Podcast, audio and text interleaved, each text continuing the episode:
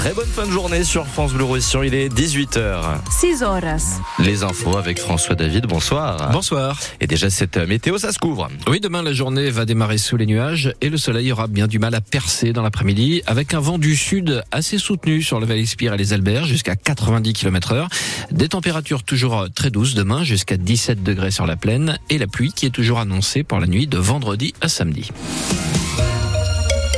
À la une ce soir, le cri d'alarme lancé par des scientifiques des Pyrénées-Orientales face à la sécheresse. Ils sont 92 à signer une longue tribune pour alerter sur l'impact considérable du dérèglement climatique dans le département. Ils sont enseignants, chercheurs, ingénieurs, tous issus de l'université de Perpignan.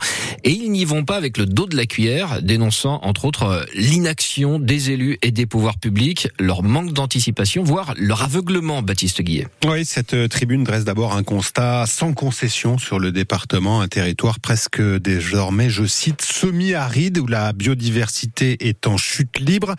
Il faut vite s'y adapter et prendre le chemin d'une vraie transition, disent les scientifiques, en alertant chaque choix politique aujourd'hui porte le poids des conditions de vie pour les années venir. Or, ce sont ces choix qui sont dénoncés avec force par les signataires des investissements pensés par l'ancien monde avec une vision court-termiste, symbole de ces projets hors sol pour les universitaires, le golfe de Villeneuve de la Rao, anachronique, emblématique d'une vision dépassée selon eux, des signataires offensifs donc qui se défendent de tout défaitisme ou tout fatalisme. Le territoire doit désormais être un terrain d'expérimentation, assure-t-il, avec un credo, la sobriété.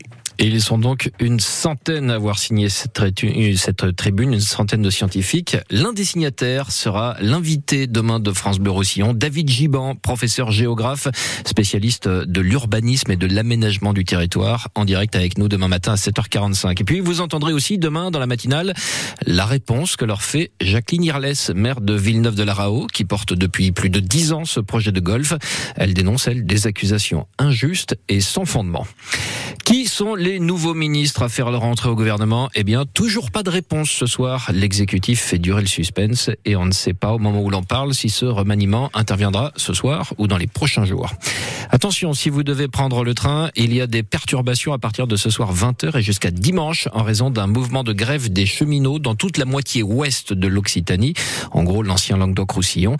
Euh, il réclame plus de sécurité après l'agression de plusieurs contrôleurs ces derniers jours. Et pendant ce temps-là, les poubelles continuent de s'accumuler dans les rues de Perpignan. La grève est reconduite encore pour demain, neuvième journée d'action des éboueurs à l'appel de la CGT, notamment pour obtenir des hausses de salaire.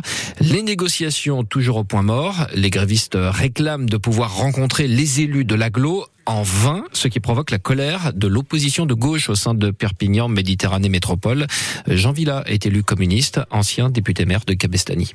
Je ne sais pas quel siècle on vit, mais que le responsable de la collectivité refuse l'entrevue parce qu'il y a des représentants de la CGT, en France, ça va pas exister, ça. La démocratie, les syndicats sont reconnus, sauf la communauté urbaine. Imaginez-vous des salariés qui demandent une entrevue avec le patron, et c'est ceux qui le refusaient. Pour moi, c'est la question de fond, ça. Je veux dire, c'est une aberration du siècle où on vit. C'est une entrave au droit syndical. Donc aujourd'hui, le conflit dure à cause de cela. Personnellement, je ne comprends pas cette attitude. Mon seul souhait, c'est qu'aujourd'hui, les élus reçoivent les syndicats, en particulier la CGT qui est à l'origine du mouvement. C'est les revendications qui concernent les conditions de travail, le pouvoir d'achat, et aussi en même temps, ils font des propositions pour améliorer le service public. Donc ça me paraît légitime. Et de son côté, le président de l'AGLO a encore une fois refusé de répondre à nos demandes d'interview. Ses services diffusent ce soir un nouveau communiqué particulièrement cinglant envers la CGT. Le syndicat y est accusé de privilégier le rapport de force et les méthodes d'intimidation derrière des prétextes fallacieux, la désinformation et les menaces. Fin de citation. Euh, l'agglomération précise aussi avoir pris des mesures temporaires pour assurer le ramassage des déchets, mais sans donner plus de détails. C'est finalement une double plainte pour viol qui a été déposée par l'actrice Judith Godrèche. En plus d'accuser le réalisateur Benoît Jacot, ça on le savait déjà, elle porte également plainte contre le réalisateur Jacques Doyon. Elle dit avoir été victime d'abus sexuels sur un tournage alors qu'elle avait 15 ans. François Bayrou n'en a pas fini avec la justice. Le parquet de Paris annonce qu'il fait appel après la relaxe du président du Modem. Il y aura donc un deuxième procès. La consultation chez le médecin pourrait bientôt passer à 30 euros contre 26,50 actuellement. C'est ce que propose l'assurance maladie dans le cadre de ses négociations avec les six principaux syndicats de généralistes. Mais en contrepartie, la Sécu leur demande notamment de faire plus de garde pendant la nuit. La publicité pour l'ibuprofène 400 interdite sur tous les supports, à la télé, la presse écrite, Internet, à partir du 2 avril. Euh, décision prise par l'Agence nationale de sécurité du médicament.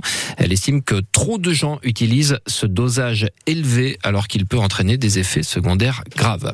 Et puis en rugby, il vient tout juste d'étraîner sa première sélection internationale. Le Perpignanais Pozzolo Tulagi est de nouveau retenu dans le groupe des 23 du 15 de France pour le deuxième match du tournoi des Six Nations. Ce sera contre l'Écosse samedi à 15h15.